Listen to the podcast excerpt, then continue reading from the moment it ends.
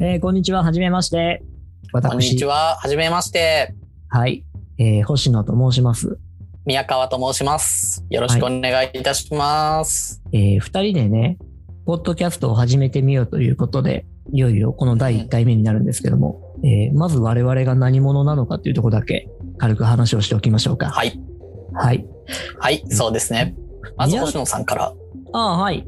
えーっと、42歳のおっさんです。はい。で、 宮健とは、あの、宮川くんのことは宮健って呼んでおるんですが、宮健とは実は9年前に会ってるんだよね。そうですね。もうかれこれはい9年になりますね。すごいね。宮健がまだ18歳の頃。はい。ピチピチの大学1年生でしたね。そうだよね。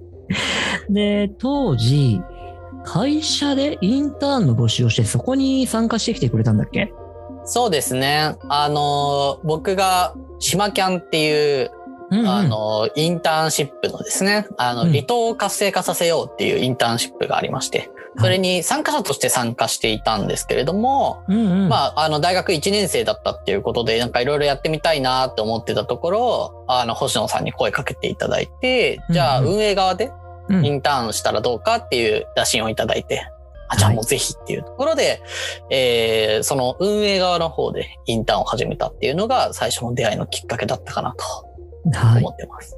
本当にね、42歳のおっさんの私よりもはるかに説明が上手っていう、素晴らしいです ね。よかった。た。多分、あの、おさん忘れてますよね、出会いを。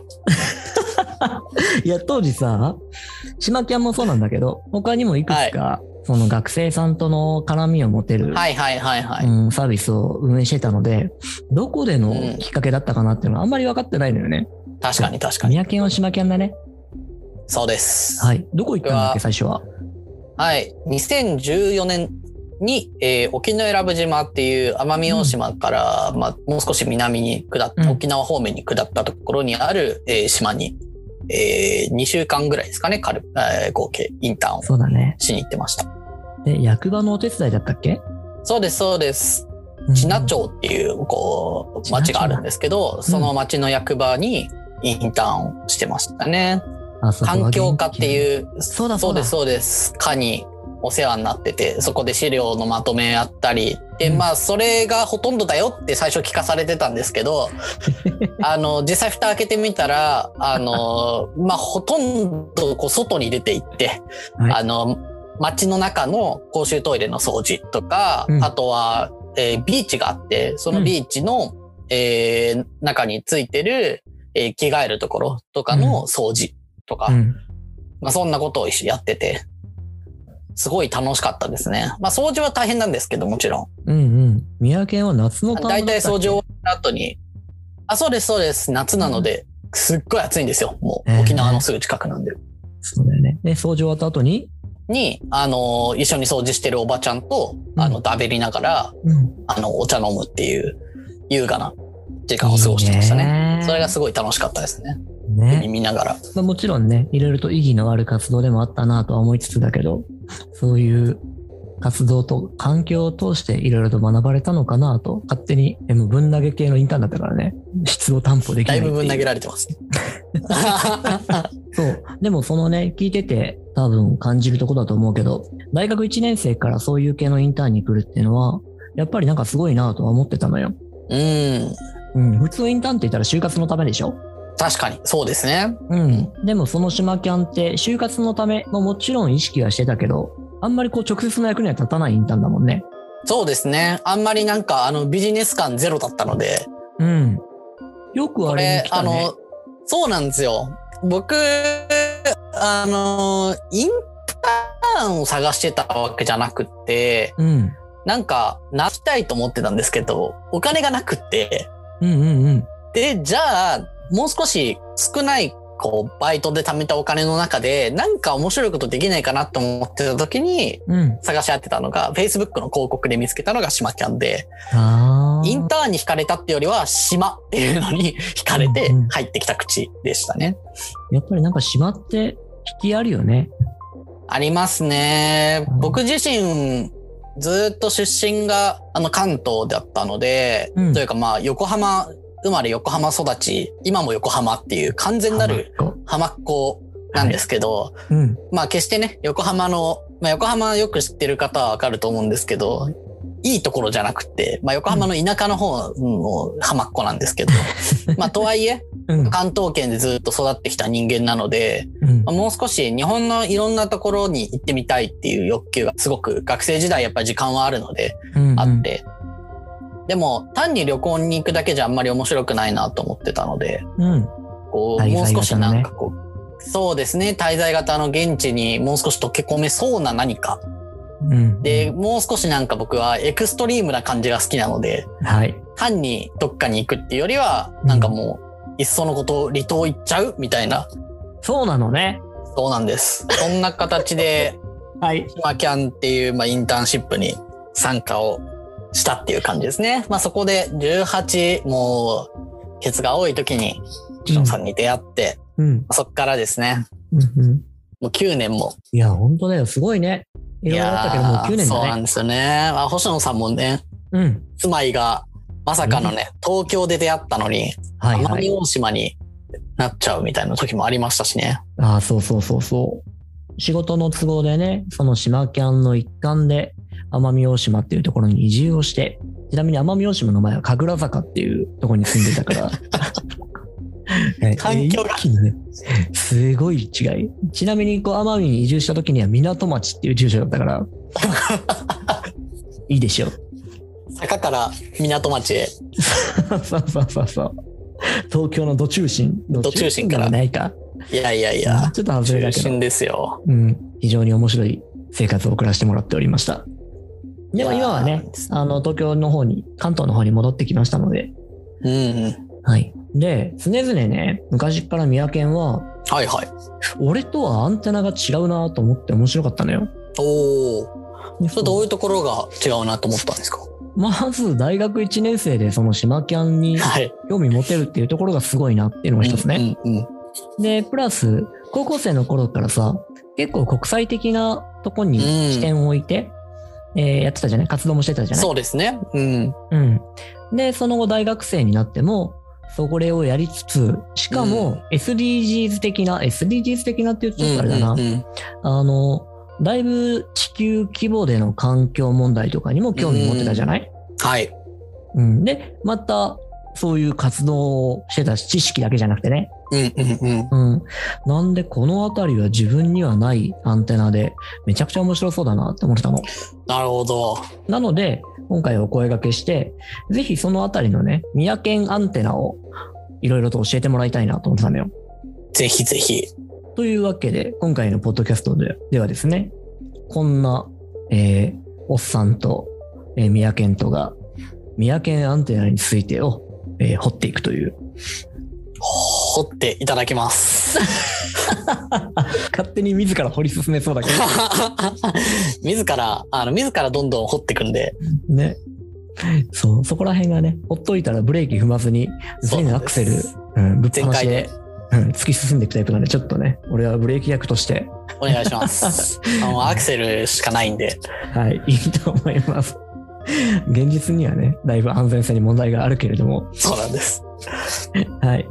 ではでは、そんなところでやっていきたいと思うんだけど、はい。早速第1回、えーもう自己紹介で終わってもいいとこなんだけど、なんか、うんなんかしら、えー話は聞いてみたいなと思って。うん、いうん。いですね。直近さ、はい。なんか、宮県が気になってることとか、はいはいはい。えー日々生きてて、暮らしの中で、えー歩いている道のりの中で、これってこうだったらいいのにな、みたいなことってあったりするのかなうん。僕が最近思ってることは、しょっぱなからちょっと大きい話になっちゃうんですけど、出ました。宮県といえば大きい話。はい。なんで、ウクライナ、ウクライナのお話とか、うん。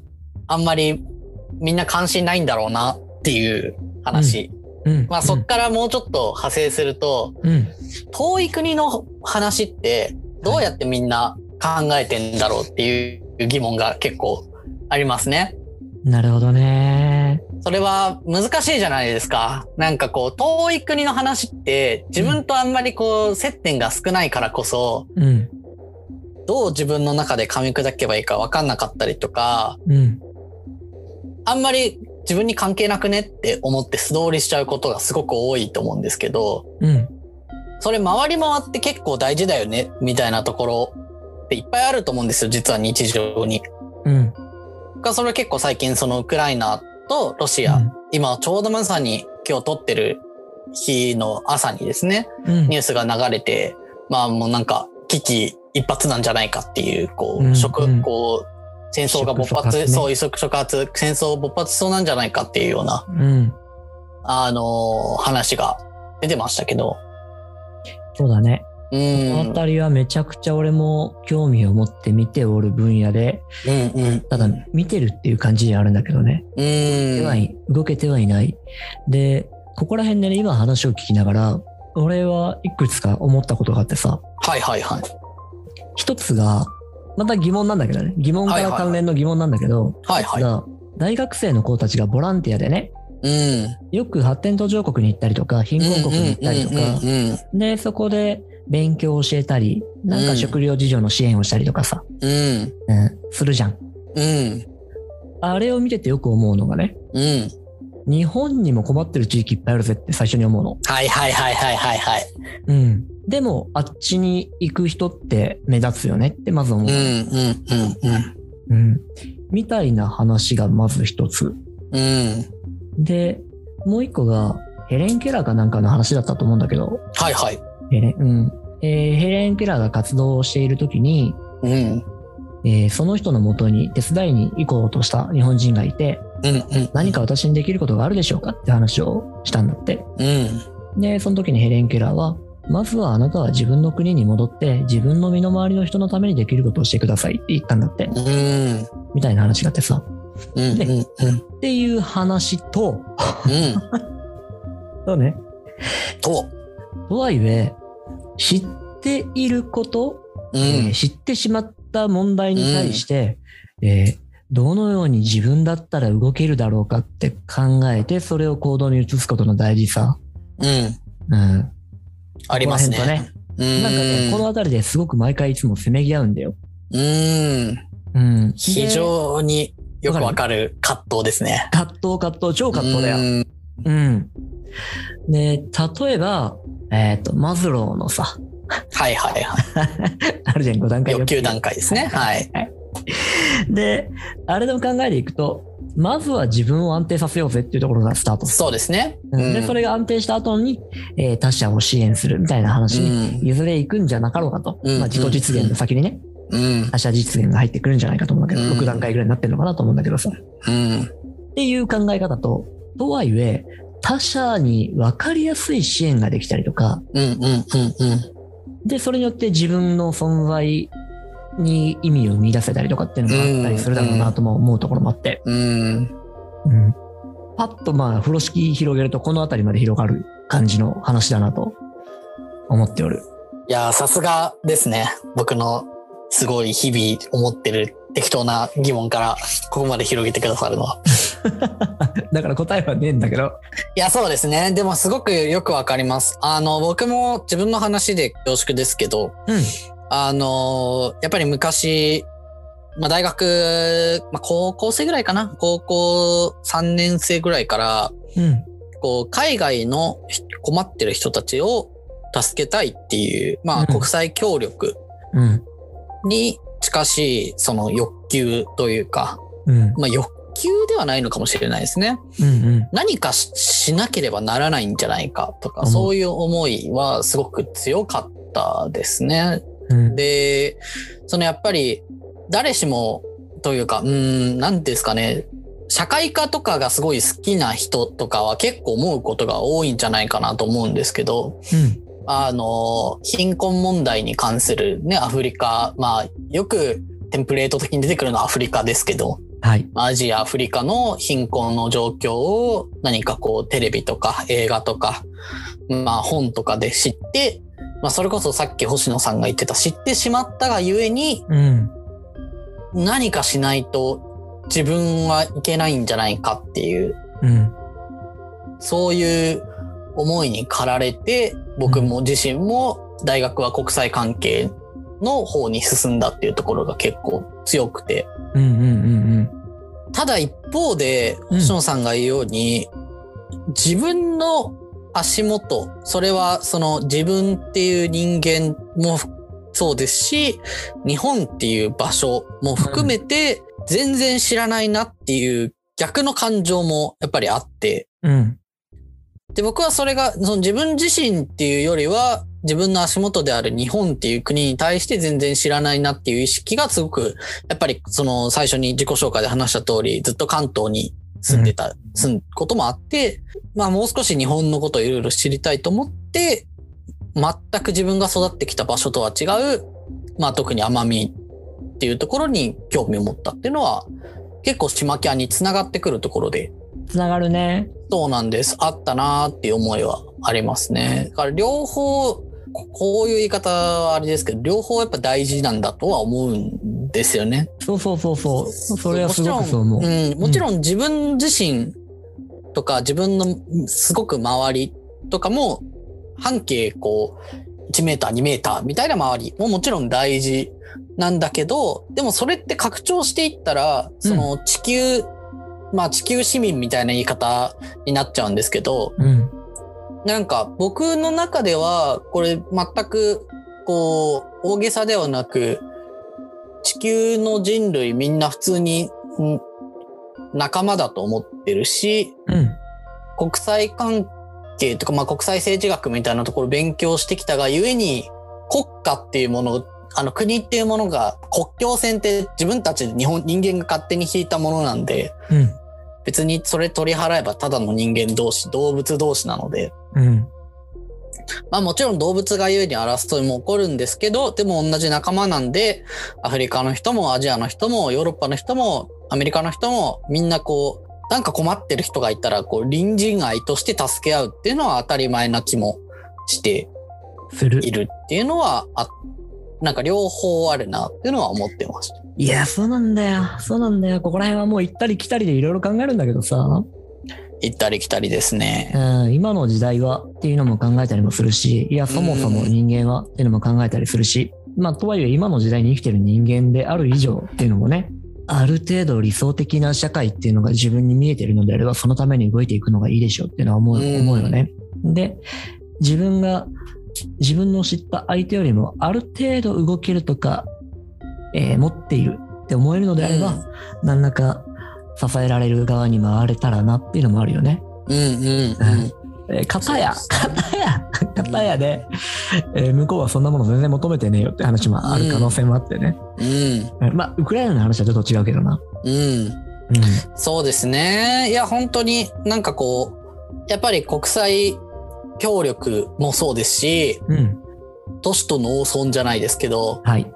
えー地方創生うん。みたいな国内でいうとそういう文脈でもそうですし、うんまあ町おこし、島おこし、いろんなものありますけど、やっぱりこう、持つ、持ってるものが持たず、持っていないものに対して何かしてあげるっていう、うまあんその構図がもうずっと永遠に続いてきてしまっていて、まあよくあの、 魚ではなく魚の釣り方をうんう教ん。えてあげようっていう例えがありますけど、はい。うん、なんか魚ばっかりあげてる、永遠にあげ続けてるなっていうのはすごく思いますね。だから、そこにはさ、うん、いや、差し込んじゃったけど、全然全然。魚の取り方なんか求めてねえよっていう相手がいる場合もあるんだよね。うん、で、この辺りは人間が自分の地域とのお付き合い、長いお付き合いの中で、うん独、自に作り上げてきた文化っていうのがうんうん大きくあってさ、うん、そこに下手な文化が入ってしまってバランスが崩れたがゆえに貧困になってるって可能性って高いんだよね。うん、うん、うん、最近ちょうど読んでた本でさ、うん、うん。えージャングルの奥地にいる、えー民族の話があって、はいはいはい。はい。で、その民族の人たちは自分たちの文化にないものは一切取り入れないっていう。うん、うん、うん、うん。なので、そこに宣教師が入って、で、布教を目的としていろいろと活動していくんだけど、うん、コーヒーは飲むんだけど、その人がくれたうん、でもそれ以外の文化については、もういらないよっつって、全部排除してるんだって。うん、でも、それでその人たちは、ジャングルの奥地で生きていく術とノウハウと知恵を全部持ってるから。うで、んその中には、えー現代人だったら、目に見えない精霊と話をする。っていう話も入ってたりするんだけうどんね、うんうん。うんこの辺りに対して、えー一つの基準だけで魚の釣り方を教えるとかこっちが持ってる向こうが持ってないとかっていう決めつけも難しいよなってうん思うところがすごくあるのでどの程度干渉するかってむずいよねっていう。いや、本当にそうですよね。なんうかん、発展するイコール幸せになるっていう風にみんな思い描いていたんだろうなって、もうちょっと前の世代の人たちは、うんうん僕ら、星野さん含め僕らよりもうんさらにもう一個前の世代の人たちはすごく感思ってたんだろうなって思っていて、今。うんうんそれが半分正しくて半分間違ってたっていうことが最近ちょっとずつみんな薄々気づき始めてるんだろうなって思うんですよね。そうだね。うん。だから、いわゆるもう絶対的な貧困、うんこう、もう本当にひもじい人たちが国全体で減ってくっていうことは、まあ、半分みんな裕福になるけど、でもはい必ずしもそれが豊かになることの、もう絶対的な条件ではなかったんだなっていう、ちょっとねえそこら辺いやーここら辺失ってようやく気づいてきたってそういそううそうそう感じだろうね。本当にうんもう恋愛ですよね。失って初めて気づく。おうおうだよね。おうおうどうしたの最近ハートハートブレイキングいや、ブレイキングはしてないです。ブブレレイイキキンンググはしてない、ブレイキングはしてな いです。進行形ブレイキンググ進行形でもないです。大丈 夫です。危ない危ない。危ない危ない。すぐそういう話になってし まう。ごめんなさい。いえおっさんはね、そういう話が大好きなもんいやいやいやで、失礼しました。いえいえいえ。まあまあ、まあ、なそんな、えっとすごいこんな空中話よ戦みたいなね、すごい、あの、話になっちゃったんですけど、今回。うん。言ったらこのアンテナのね、方向性で言うとこんな方向性だろうなとは思っている。うん。で、これにいろんな具体的なニュースとかが入ってきたり、で、宮県が独自に知った事実だったり、うん。、えーこのあたりを踏まえて、えーたまに隙があったら恋愛話に持ち込もうと思っておりますので、はいいいと。思います。そんな感じで進めてまいりますので、はどうぞい。興味持ったらぜひお聞きくださいませ。ぜひ、お願いします。それでは第1回はこんなところで、三宅もお疲れさん、ありがとうはい、ありがとうございました。